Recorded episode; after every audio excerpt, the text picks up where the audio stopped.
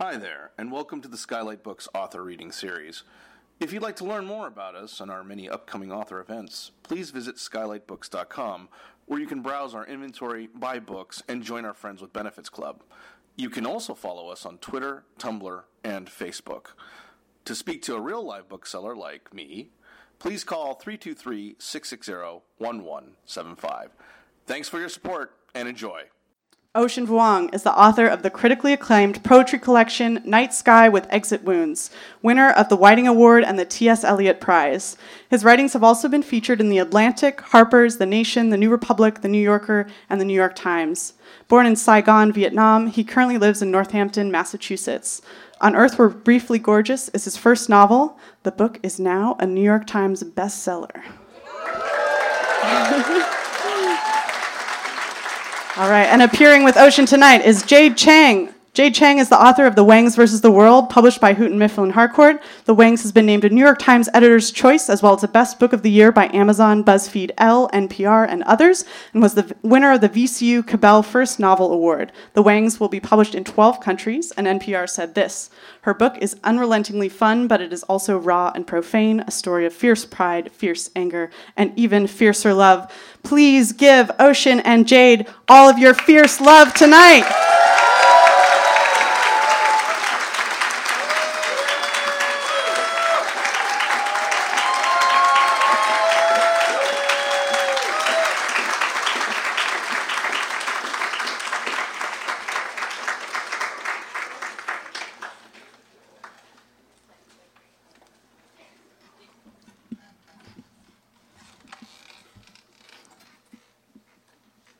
Hello, everyone.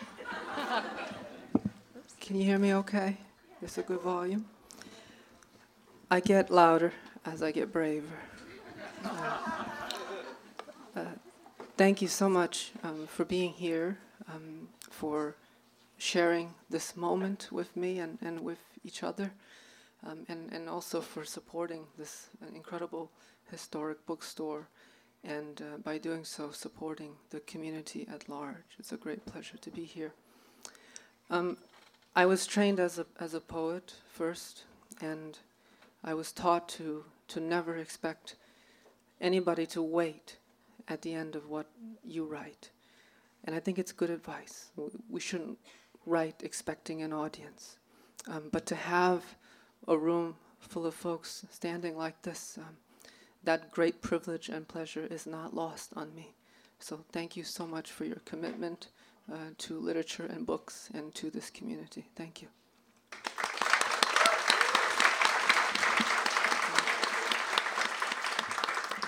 Uh, it's also my deep pleasure to share the conversation um, with uh, the inimitable Jade Chang. Thank you so much, Jade.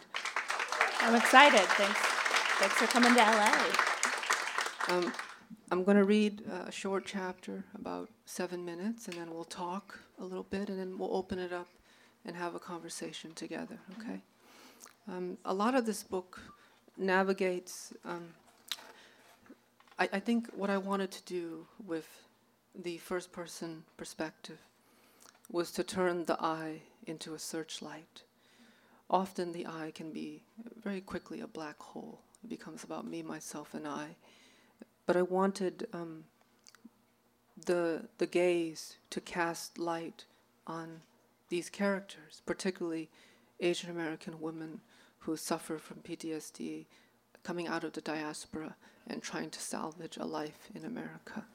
Uh, in the same way that uh, you know um, Ishmael saw Ahab, uh, Nick Carraway saw Gatsby, and um, Yunior saw Oscar Wao in Diaz in this moment will be dropped into a scene where the women are navigating a single mother and a grandmother is navigating their, their mental illness and the, the son who's about six or seven is, is observing this taking on this ride.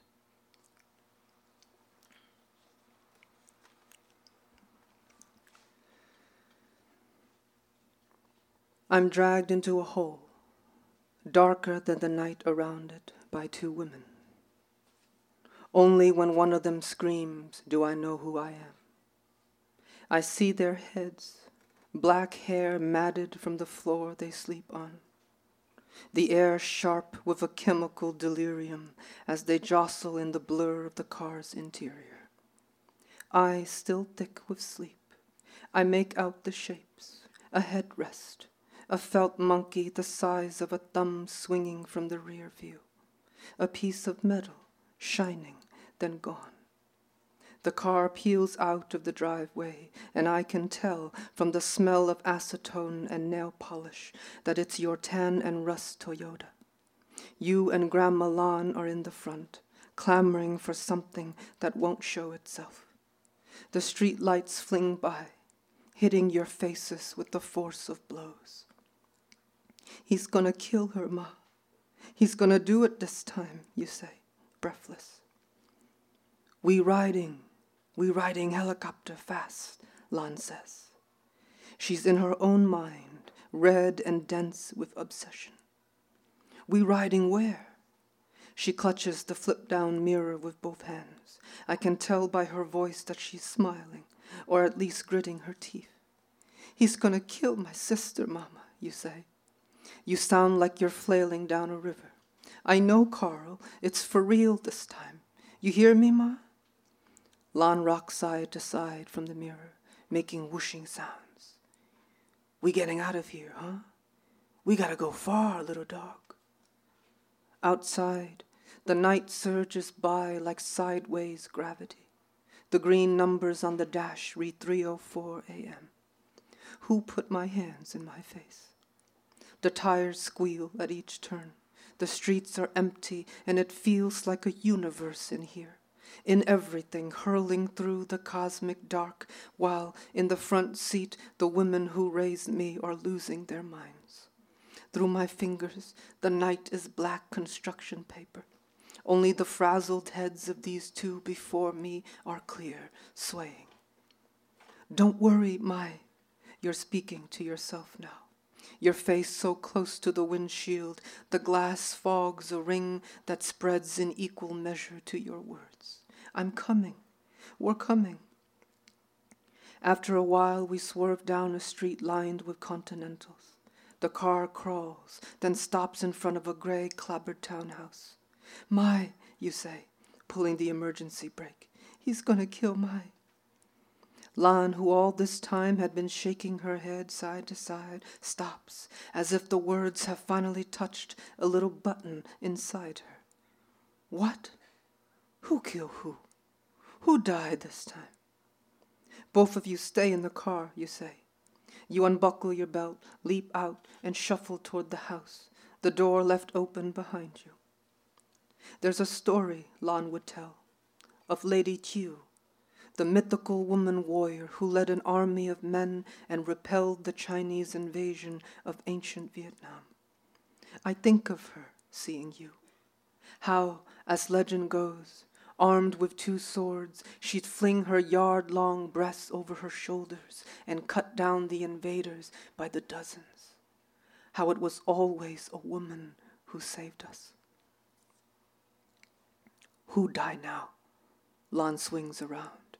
Her face, made stark by the overhead light, ripples with this new knowledge. Who gonna die, little dog? She flips her hand back and forth as if opening a locked door to indicate emptiness. Somebody kill you? For what? But I'm not listening. I'm rolling down the window, arms burning with each turn. Cool November air. My stomach grabs as I watch you mount the front steps, the nine inch machete glinting in your hand. You knock on the door, shouting, Come out, Carl, you say in Vietnamese. Come out, you fucker. I'm taking her home for good. You can have the car. Just give me my sister. At the word sister, your voice cracks into a short, busted sob. Before regaining control, you bash the door with the machete's wooden butt. The porch lights turn on. Your pink nightgown suddenly green under the fluorescent. The door opens. You step back. A man appears. He half lunges from the doorway as you backpedal down the steps, the blade locked at your side as if pinned in place. He has a gun, Lan Whisper shouts from the car, now lucid. Rose, it's a shotgun. It shoots two eaters at once. They eat your lungs inside out. Little dog, tell her. Your hands float over your head. The metal clanks on the driveway. The man, huge, his shoulders sloped under a gray Yankee sweatshirt, steps up to you, says a few words through his teeth, then kicks the machete to the side. It disappears in the grass with a flash. You mumble something. Make yourself small. Cup your hands under your chin, the posture you take after receiving a tip at the nail salon. The man lowers his gun as you back away, shaking toward the car. It's not worth it, Rose, Lan says, cupping her mouth with both hands. You can't beat a gun. You just can't. Come back. Come back in the helicopter. Ma, I hear myself say. Ma, come on. You edge slowly into the driver's seat, turn to me with a nauseated stare. There's a long silence. I think you're about to laugh, but then your eyes fill, so I turn away. To the man carefully watching us, hand on his hip, the gun clamped between his armpit, pointed at the ground. When you start to talk, your voice is scraped out. I catch only parts of it. It's not my house, you explain, fumbling with your keys. Or rather, Mai is no longer there. The boyfriend, Carl, who used to slam her head against the wall, is no longer there. This is somebody else, a white man with a shotgun and a bald head. It was a mistake, you're saying to Lan, an accident. But Mai has not lived here for five years, Lan says with sudden tenderness. Oh, Rose. Although I don't see it, I can tell she's brushing your hair behind your ear the way a mother does. Mai moved to Florida, remember? To open her own salon. Lana's poised, her shoulders relaxed. Someone else has stepped inside her and started moving her limbs, her lips. We go home now. You need sleep, Rose. The engine starts. The car lurches into a U turn. As we pull away from the porch, a boy, no older than I am, points a toy pistol at us. The gun jumps and his mouth makes blasting noises. His father turns to yell at him. He shoots once, two more times. From the window of my helicopter, I look at him. I look him dead in the eyes and do what you do. I refuse to die. Thank you.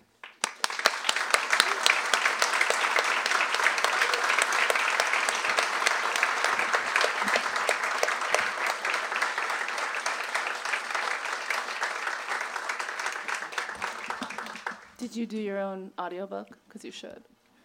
I did. You did? Oh, yay, I'm so glad. Good. Well, it's another thing to put on your list, guys.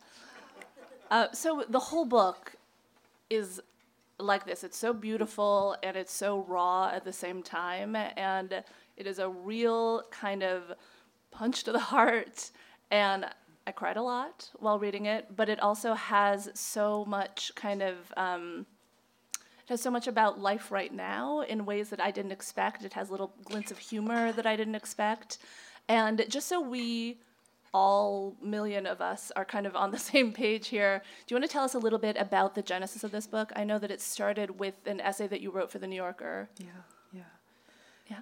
I wanted, I wanted the book to also be a map of creation as an artist.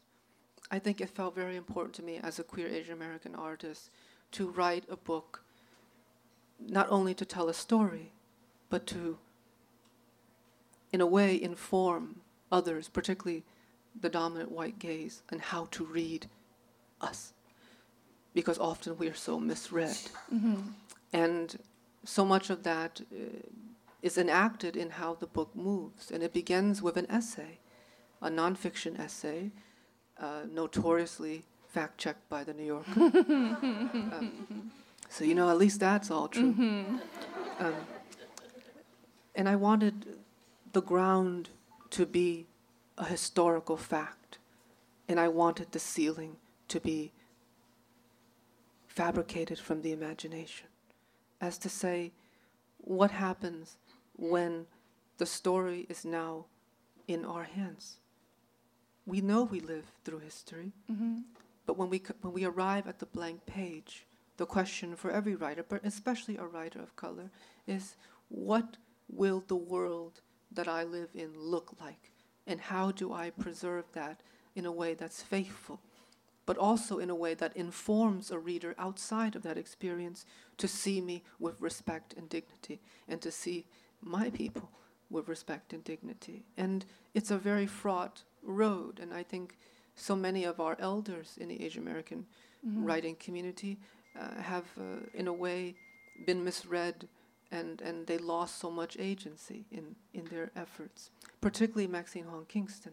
Absolutely. Woman Warrior came out Yeah. i- in 1975 at the end of the mm-hmm. Vietnam War. And when in her letters, Maxine says, I'm trying to write as a Chinese American woman the great American novel. Mm-hmm. I want to put my stone in the long wall made by Faulkner and Melville and Salinger and Plath. And her publishers convinced her, or made her, I don't know, to call it a memoir. Memoirs of a Childhood Among Ghosts. That's the subtitle. And it went on to win the National Book Critics Circle for nonfiction.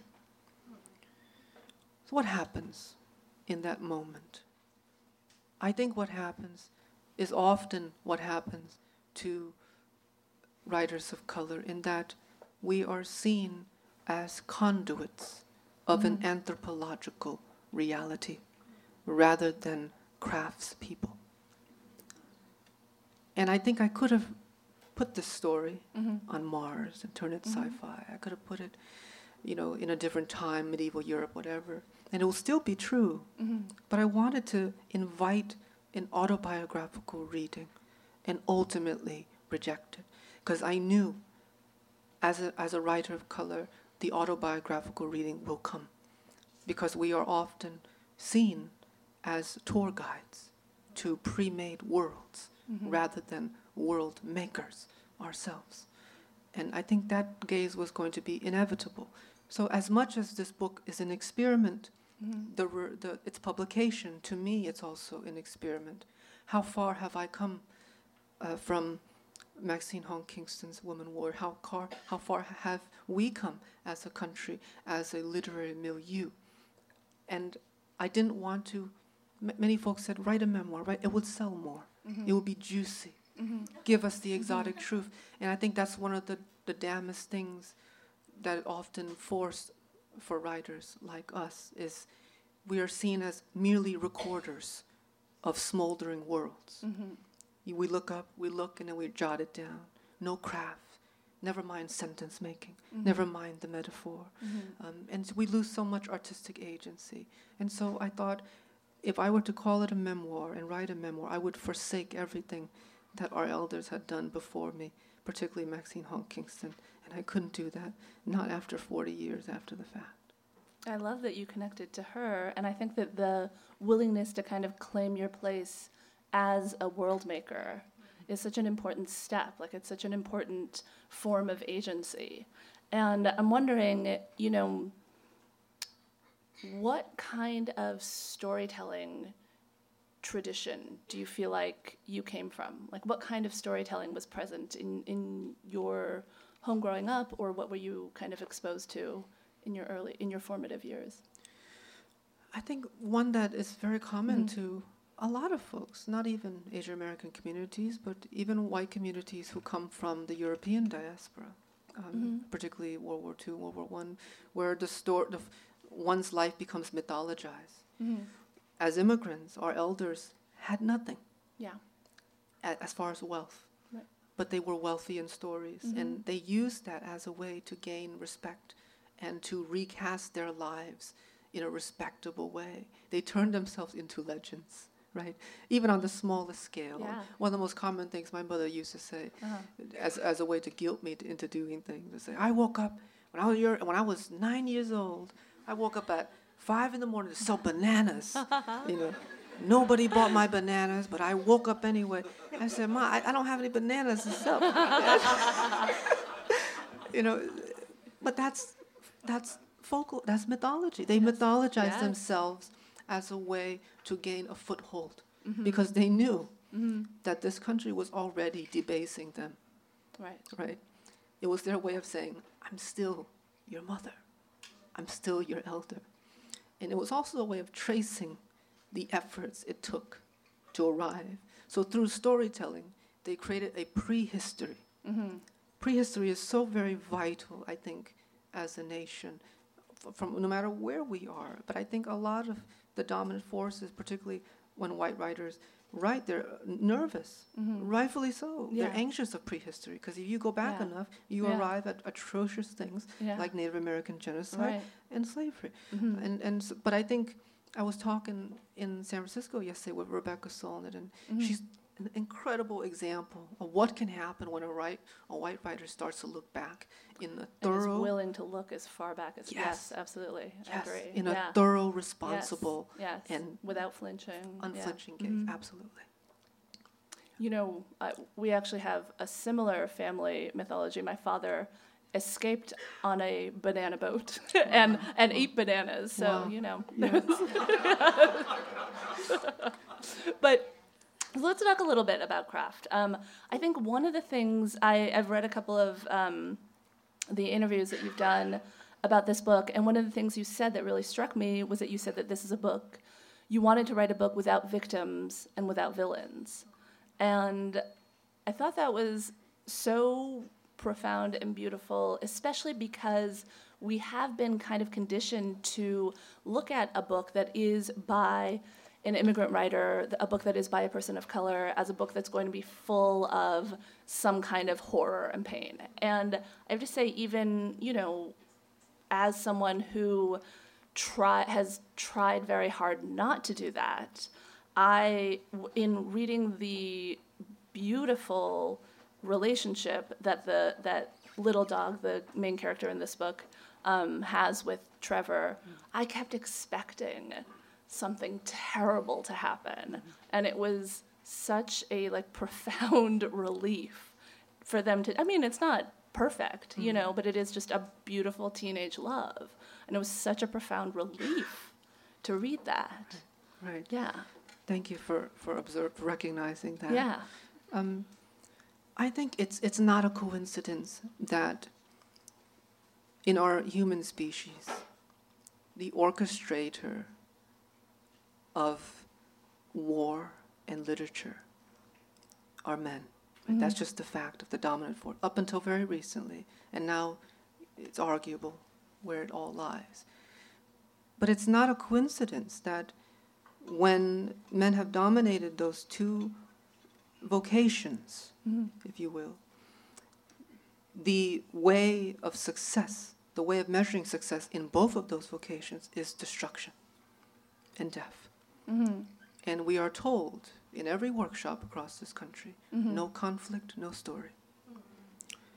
And we are told to invent this linear plot, this goal, that through desire and problems, that the writer must be God to Job, and through that, the character develops himself. And I, I always knew that that can't possibly be the only way. I'm not saying it's wrong. Beautiful books are written in that mm-hmm. sense. The whole Western canon. I, I love the Greco-Roman tradition. It's it's fine. it's a lot. yes. But I think there are other ways mm-hmm. towards other means and other visions. Mm-hmm. And one of the things that I knew I wanted to do was to write about American violence as a means towards American self knowledge. Mm-hmm. But I did not want to repeat and enact American violence. I did not want to have a plot in which these characters were fed into the wood chipper of plot in order to serve an ultimate goal. Mm-hmm. And I think what you learn is that when you refuse or surrender plot, you gain people. And it was important for me to look at these characters. Perhaps one could argue that they are all protagonists. Mm-hmm. There is a narrator, but he does he is not a central gaze. Everyone has their their own life on their own terms. And when they're not beholden to the assembly line of plot, you can see them with their own desires and complications. And it was not until I stumbled on a Japanese narrative structure mm-hmm. called Gisho Tenketsu, a, mm-hmm. A a, a four-part narrative structure that mm-hmm. does not employ conflict as a way of s- telling a story. And if you are fans of Hayao Miyazaki and Studio Ghibli, mm-hmm. he employs those almost in every film. Kiki's Delivery Service, Totoro. Who's a villain in Totoro? Nobody. right. Spirited Away. Yeah. And yet, all of those stories are fraught with the mm-hmm. human desires and fear and pain. And they operate through proximity. If you put uh-huh. people next to each other, and if you, ar- if you charge people and characters with a prehistory, with the context of the pressures of their social and political lives, naturally tension builds. And we know that as people. All of us here are not here because we're orchestrated in a linear plot. We're mm-hmm. here through proximity. And the meaning that we build here tonight is idiosyncratic to this moment. And as we leave this room and go to other rooms and have other proximity to other folks, we build that. Uh, and, and so I think plot to me happens more like chemistry. You have hydrogen, fine on its own, oxygen, fine on its own.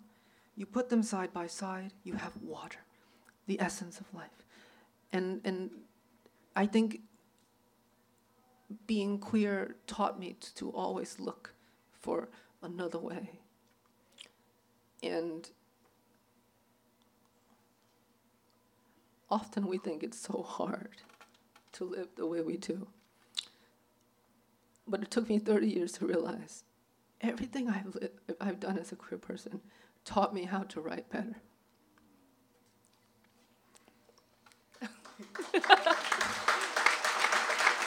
Yeah.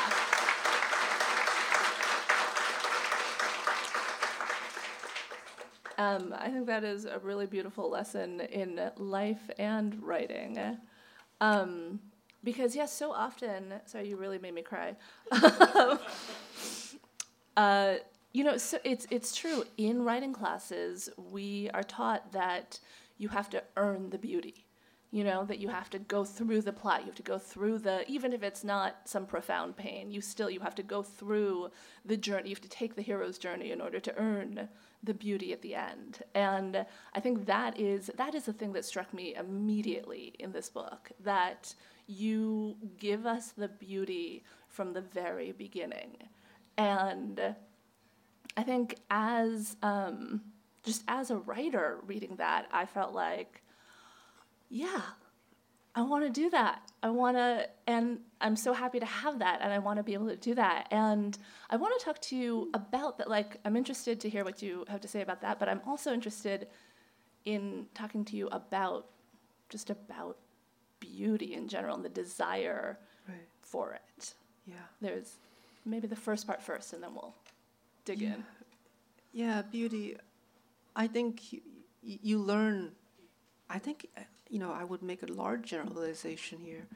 I'll, I'll, I'll uh, be you know courageous and and say that if you live in this country long enough, you realize how necessary beauty is, and that a character arriving or even a reader arriving at a book doesn't need to understand where beauty lies in relation to that book.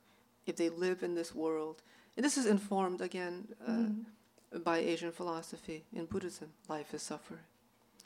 You know, when you have that ground, that's the ground zero, that's the common ground, and from there, you realize beauty is this necessary balm, and not only that, it's just something that you discover, but you have to make.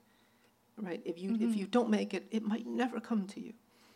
And that agency was so precious to me as an artist. And, and to write your book is to get, to, in a way, to write your own treatise of beauty. Mm-hmm. A book, in this book particularly, there's 12 drafts in it. Ocean, as a person, only gets one draft at life, right? Every moment I enter, I get one draft.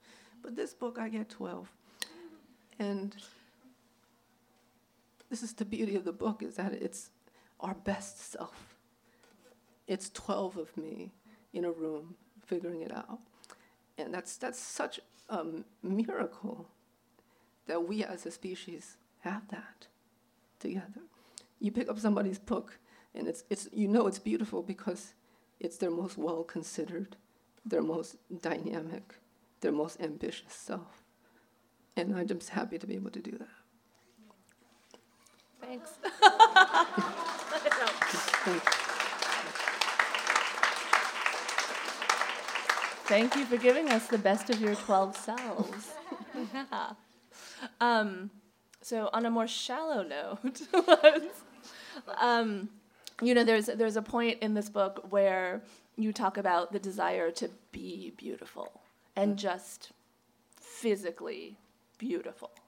Do you remember? I mean, and I actually, I truly think that man or woman, young or old, we all have that desire, you know, in inside of us. And I think it took me a long time to realize that everybody felt that way. I think when I was young, I thought that boys didn't care how they looked at all, which is not true, as we know. But um, I don't know. Can you pinpoint kind of the beginning of when you first began to think about? And and so I'm bringing this up because I think that is a really important kind of um, is an important desire for Little Dog in this book, and it informs so much of what he does. Yeah, yeah. I, I think the interesting thing about beauty is that it is only recognizable outside of itself. Yeah, You even need a mirror right. to know. Um, and what that means is that you depend, in a way, on how the world sees you. And for Little Dog growing up in Hartford, he, there were so few folks like him that looked like him. And I think also in the books, the media, the TV, the textbooks. You know, I remember being really excited looking ahead at my history textbook as an elementary school student and thinking, oh man, we're going to get to the Vietnam War. and I'm going to see myself. You know, you have this child, childish, but it's t- terribly sad to wait until tragedy Yeah. to recognize yourself. But even when we get there, it's maybe two pages, three pages. Right. You know, oh, s- something bad happened over there. Nixon went like this, and then the Gulf War happened, right. and we were heroes again. Right? It was very ambiguous. It was very fast. It was disorientating. Mm-hmm. Meanwhile, when we got to Washington, George Washington, Yeah. it was a month. Right. What he ate, Yeah. what kind of teeth he had. The, the exact shape of his dentures. where he yeah. lived, uh, not how many slaves he owned, by Mm-hmm. the way, uh, what kind of tree he chopped down. And by the way, red flag, chopping down a fruit tree. I know. Not a hero. Why? Why? Destruction from the very first page. Yeah. It's a cher- It's a cherry tree, for Christ's sakes. Um, yeah. But what ha- what you realize is that um, education is mythology. Washington is a myth, and I think the experience of a person of color in growing up in America is one of supreme, bone deep loneliness, and not just I'm alone, but I don't see me anywhere, and and so the seeking of beauty begins with the seeking of recognition of our humanity. So it's like ground zero. And I think that's why sometimes it's a lifelong endeavor and why it needs a collective. Yet rarely do we can do it alone. Um, and, and books was my way. You know, when I read Li-Young Lee's book, Rose, mm-hmm. a beautiful Asian American poet. I only picked it up because his face was huge in the back of that book. it was the entire back cover. And I just looked out. I flipped it up in the in the in the in the library shop. I saw this huge Asian American man, this beautiful, beautiful, handsome Asian American man. I was like, wow. My, it looked like the photos I seen on my altar, you know. Um, And and I just thought, who are you? Who is she? You know. Yeah. Yeah. So how does it feel to look at this room today? It's been incredible. It's overwhelming, and, and I can't I, I can't actually look at it too hard. I want to cry. So I've been I've been just looking at shoes. We got some flip flops up in front. Got some nice sandals. I can't look at too. I, it's, it's been happening across the country, and I'm really grateful. I look at the photos after. I can't do it now because I'll I'll I'll become a waterfall. So you were um, on Seth Meyers a couple nights ago. It was very exciting. And um, at the end of the interview, you um, Seth asked you if you wanted to um, say something to your mother, who does essentially does not speak English, and and you said something to her, and it wasn't translated, and that was amazing. So ama- I thanked him so much in the back. Yeah. You know, and, and he was so aware. He says, "It's yours." It was incredible. You know, when's the last time someone like that, a white man, could just say, "It's yours"? I know. It was really. Sorry, guys. I said, "Yeah, it is. Yes, it is mine. Thank you." Yeah. And then I took all the chocolate in the room. So, I said, "It's it's mine, right?" yeah. I also did Seth Meyers when my book came out, and on our way there, my publicist was like, "There's going to be so many snacks in the green room, and you should take all of them." Yeah. And I did. Yeah, yeah, yeah. Yeah, and they're really good snacks. It's very good. Yeah. um, can you talk to us a little bit about the character of Trevor and kind of how that part of the story came about? Trevor is a white boy, working class, um, in the fe- in the tobacco fields of Connecticut, and, and these two literally bump into each other, and they have they figure out their desire. They enter they enter their desire, and it was important for me to write whiteness in ways that whiteness never wrote of people of color. Not as a way beautiful. to say, you know, oh, this is how it's really done. But I think mm-hmm. naturally, we mm-hmm. go back to W.E.B. Du Bois's double consciousness. Mm-hmm, and if you live that way, you you consider the world more. And I think often when whiteness writes of people of color, it's very conspicuous, right? The black woman went into the room, the Chinese woman on the bench, right? But if it's a white person, it's just Phil, right? Or it's just a man, right? So, Mm-hmm. Yeah. so whiteness is taken out, Right. and it's very subtle. It's very unconscious, Mm-hmm. but it's a huge power dynamic because it assumes that whiteness is a given, Mm-hmm. that it is the white reader is a given, that it's a norm, Mm-hmm. that it, it- it's it's so um, uh, ubiquitous that it does not need to be mentioned. I think what happens though is that when you don't consider whiteness as a construct, you write with only one ear to the world mm-hmm. and one ear underwater. And it's an incredible un- disservice to your own writing. And I'm a writing teacher. I have white students. And I tell mm-hmm. them this. You know, I mm-hmm. said, you have to, if the work of the writer is to interrogate the world thoroughly, to charge it with your investigative eye, and to wrench meaning and seek out discoveries within those spaces.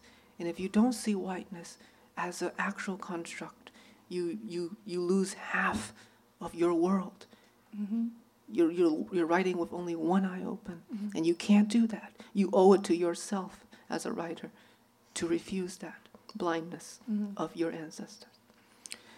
And I knew that th- the, the inquiry that I had for char- Trevor's character was what, was what would happen if a, a white boy started to struggle out of whiteness as it's informed by hegemonic masculinity?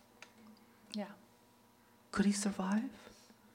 What is the cost of somebody waking up into their desire mm-hmm. and out of their oppressive milieu? Can they make it? That was the inquiry. And in order to do that, I had to look at him closely. And when you look at anybody closely, they start to fall out of their stereotypes. Mm-hmm. He's not a redneck. He's not a some hillbilly. He's somebody that loves sunflowers. He, he, he has a soft spot, you know, for, for things that bloom. And there's absolute tenderness. So tenderness for him becomes a breach. And he betrays his elders and his people by enacting tenderness. And, and it's an incredibly fraught moment. And I think for me, is can they live it? Can they outlive that, that breach? And I think often we think of, again, refugees, immigrants as powerless, having nothing but the shirt on their back. That's, that's the, the narrative. But in this book, we realize that Little Dog is actually much more comfortable with his queerness mm-hmm. because he is raised by women from a tradition where queerness was celebrated as clairvoyance, as power, mm-hmm. as sorcery. And the way he negotiated his queerness was actually a gift. Yes. He, he, he actually knew more about his body than Trevor did. And Trevor was locked in this cage of whiteness. Often we think whiteness is all about privilege, which it is, but that privilege is also a straitjacket mm-hmm. under the circum- certain circumstances. And my question is can Trevor outlive that? What would happen? What would what kind of price would a boy have to pay if he tried to break those chains towards more of himself? We won't tell you what happens, but it's yeah, it, that really was. Um, I just found that relationship so engrossing, and um, I know it, it really makes me happy to hear you say that that as a writing teacher, you are teaching your white students to that whiteness is something that is that can be examined that is worth examining that should be examined. Because i really you know i've often wondered like where is that novel that is actually not going to like just happen to be about white people but that's actually going to examine this place in america at this moment? And um, I, I do think that it takes kind of hearing someone who um, who just out of necessity is always you know has had to examine their identity Right. you know it can take someone like you saying that in order to kind of motivate the Right. that Right. examination And it's important mm-hmm. for everyone yeah to take To that do on, it. including mm-hmm. white writers. Mm-hmm. Um, because what I'm saying is not new. Toni Morrison said this in Right. Playing in the Dark. yeah You know, every generation there's somebody saying it. But, but, I it's think still not being done Yes, I Yeah. think the biggest fear, the biggest danger is that Mm-hmm. death is the ultimate etch a sketch. that every generation has to start over. Mm-hmm. Unlike the iPhone, where if you if you if Steve Jobs moves on, which he ha- which he has, he leaves a blueprint. Every iPhone is a clear blueprint. So the next one is an exact, guaranteed, you know, progress, Mm-hmm. upgrade. Mm-hmm. It's there, it's fixed. But human beings and human knowledge is not like that. As soon as we die, the next, the, the, the, the child born today, yesterday, has to start over. They have to do all of this work, this work of reckoning with history, understand. They do it over. Every person is an etch a sketch, which is why it's so important to really reckon it together and not let up the slack. We owe it to each other. We owe it to the art. Um, I know we want to open it up to questions from the audience. I just want to ask you one last questions, question about a line from one of your poems that I love so much. I, I actually, I think before I ever read anything by you, anything else by you, I some someone had just quoted this line and I wrote it down in a notebook. Um, and then I've seen it come up a lot recently. But um, there's a poem in which you have a line that is, "Loneliness is still time spent with the world," and it's I just think it's so moving and beautiful. And I don't know. I, I think I want to know how much you think about loneliness. I'm not sure what I want to know, but I think I just want you to talk about that line, Yeah. really. Yeah. Yeah. Well, that line particularly is this. I think the power of language. Language Yeah. made that line possible. Yeah. right. Yeah. I mean, without language, I wouldn't be able to have think that way. And what that what that line does is it it it, it turns the microscope into a large overhead view of the world. Within a single sentence, we go from a narrow space into a wide panoramic shot, and that. In the, at the end, we're all on this little planet, and it could ha- the magic of that it happens within a few words, Mhm. right? And we go from one place to another, and I think that line is is me being hopeful. And and I think when we write anything, we write a novel, Mm-hmm.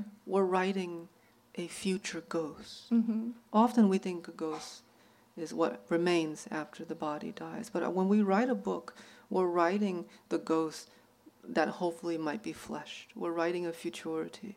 And again, we write towards hope. I think all innovation happens out of hope. And I think I was I was most hopeful in that line that loneliness at the end of the day is still uh, an existential inquiry Mm-hmm. with people together on this one little planet. That was beautiful. We write towards hope. I love Yeah. that. Thank you so much, Great. Ocean. And uh, Thank you.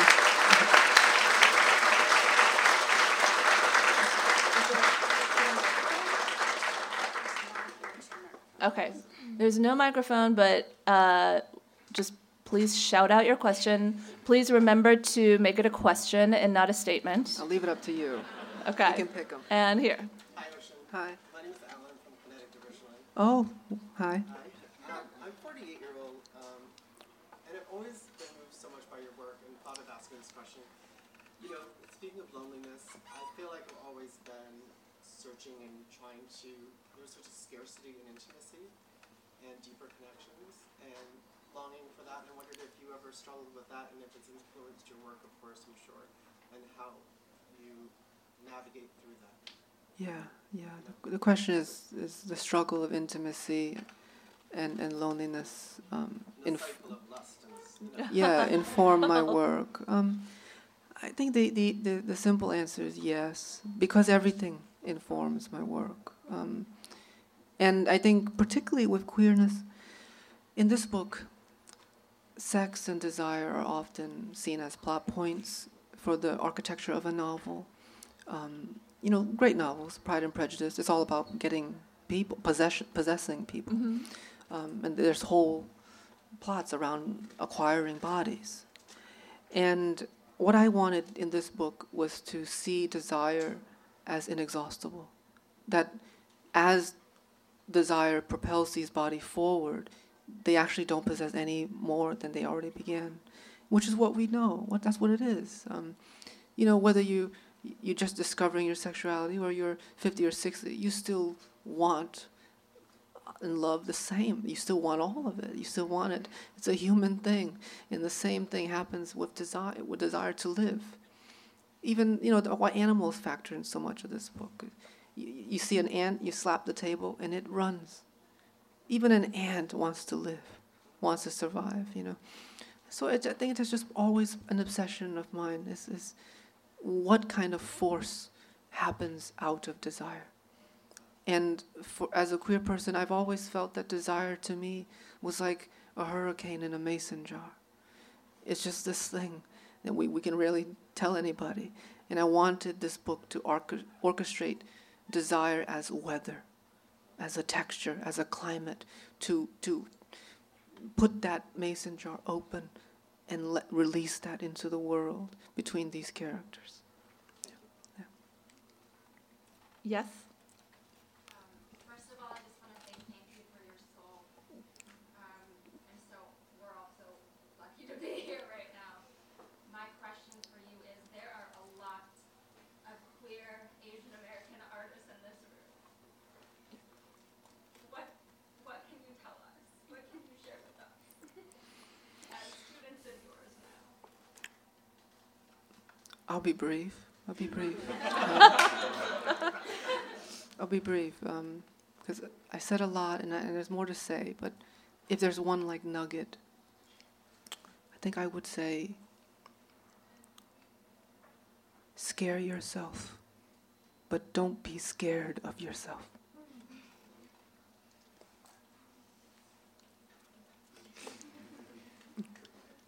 Um, in, in your interview on Seth Meyers, uh, you talked about sort of toxic masculinity being perpetuated, especially through the language of destruction uh, and death. And I'm just wondering sort of how you see sort of your responsibility as a, as a writer and how uh, is sort of in addressing a lot of that and how that possibly, like there might be some kind of uh, I don't know the language to use, but some kind of remedy being provided through language and through writing. Right. Um, do you want to repeat that question for folks? Sure. Um, on Seth Meyers, you talked about toxic masculinity, and he's wondering how, what the responsibility or the solution could be in writing. Yeah, yeah. Just a brief version of it. Sorry. We How writing can so- help address that issue. particularly around among men and boys in this country, but really everyone now. Uh, we use the lexicon of death as a way to, to celebrate each other. You're killing it. You're making a killing. Smash them. Knock them dead. You went in there guns blazing. I banged her. I owned her. I owned that workshop. I effed her brains out. And what happens, and I don't think it's an accident, it's not a coincidence that this country celebrates each other that way. That the only way we see worth is through what we have decimated. Even on the innocuous uh, mode of, of, of hyperbole and metaphor. Right? And I think what happens to the psyche when, it, when, it, when the only way we see value is through destruction. And I think as a writer, I'm always obsessed with language, but I also think it's really not even the, the realm, it's not only in the realm of the writer, it's in the realm of every single person. When we're taught language, we're taught standardized English in this country. And what happens is that we see it as this fixed, monolithic thing that we have to acquire, learn the rules in order to live successful professional lives, right? And that's true. But what happens is that we forget that language is malleable. If it's not malleable, you and I will be speaking in Chaucerian Middle English, the original written English. Yeah. So it changes. It's incredibly uh, uh, fluctuated. And in fact, the answer to, the, to your question would be you know, often we say the future is in your hands. But I think more accurately, the future is in your mouth. You change it right now. You decide. As soon as you open your mouth, you decide how you talk, and therefore how you think, and then therefore how you see the world around you. You don't have to be a writer to do it.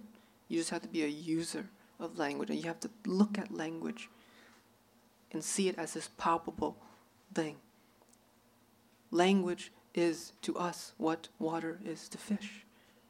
It's, we're always moving through it, and you have the power. And it's happening anyway, right? It's happening anyway. That's giving me life. I'm living for it. We're already changing it. And often it's out of these marginalized, queer, particularly black communities that's changing the language. I'm throwing shade. Netflix and chill. Right?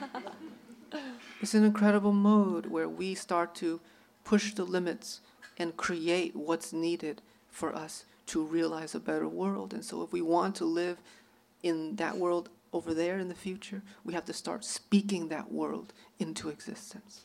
Yes. There's someone back there who wants to ask a question. Yes. yes.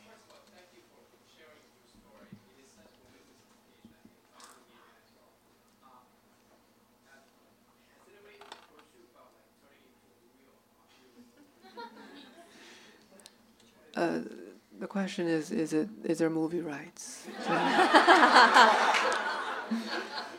um, I can't say. Ooh. That means yes. Anyone else? Questions? Yes, sir.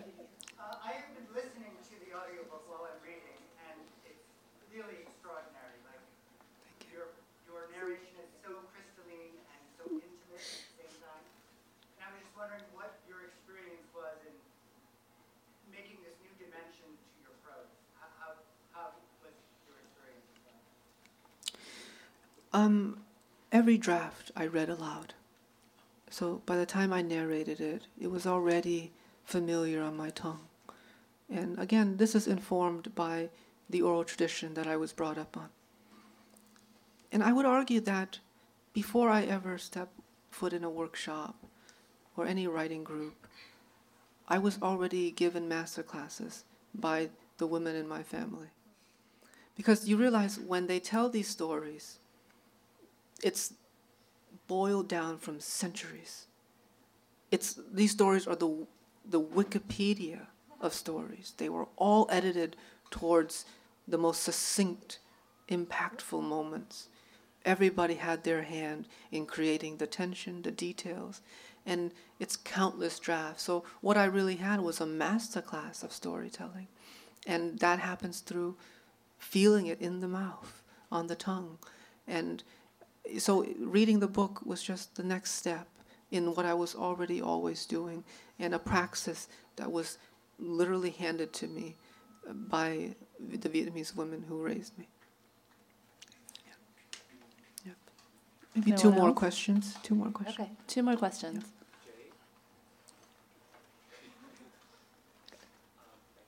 Um, I was curious as to how you, um, Ocean, and I, I just want to say the, the audio version is breathtaking also, um, as well as reading it on the page. But I just was curious as to how your Buddhist practice and traditions and experience informs your, your writing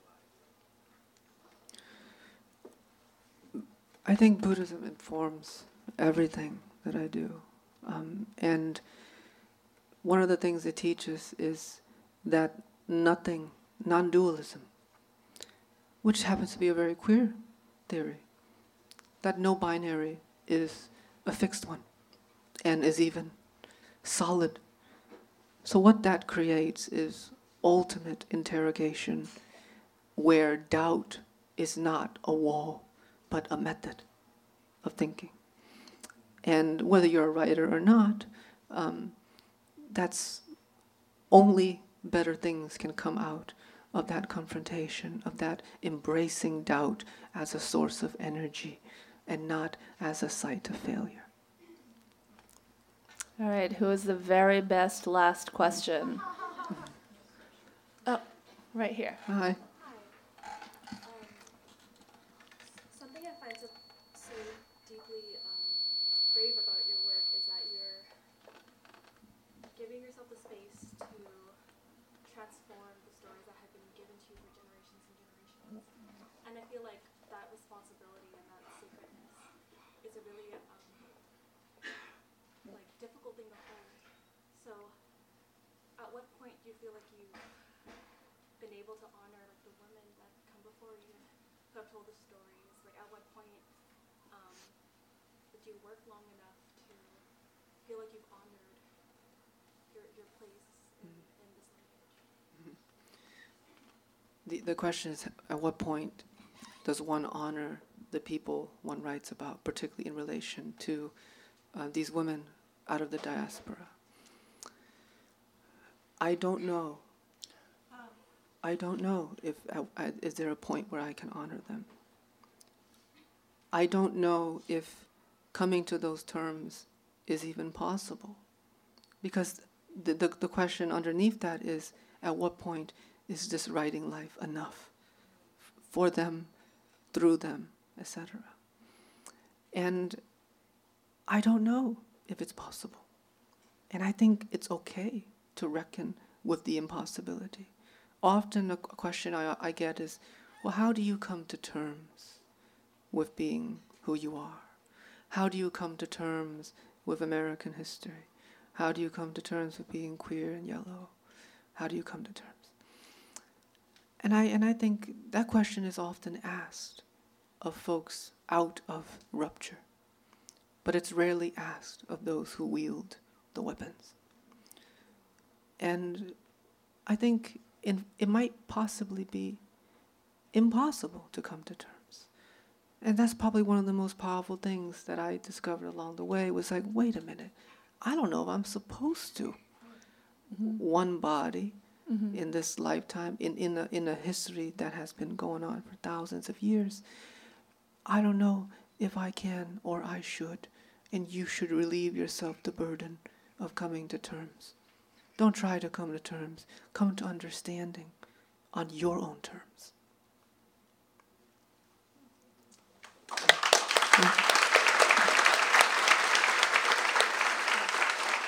Thank you.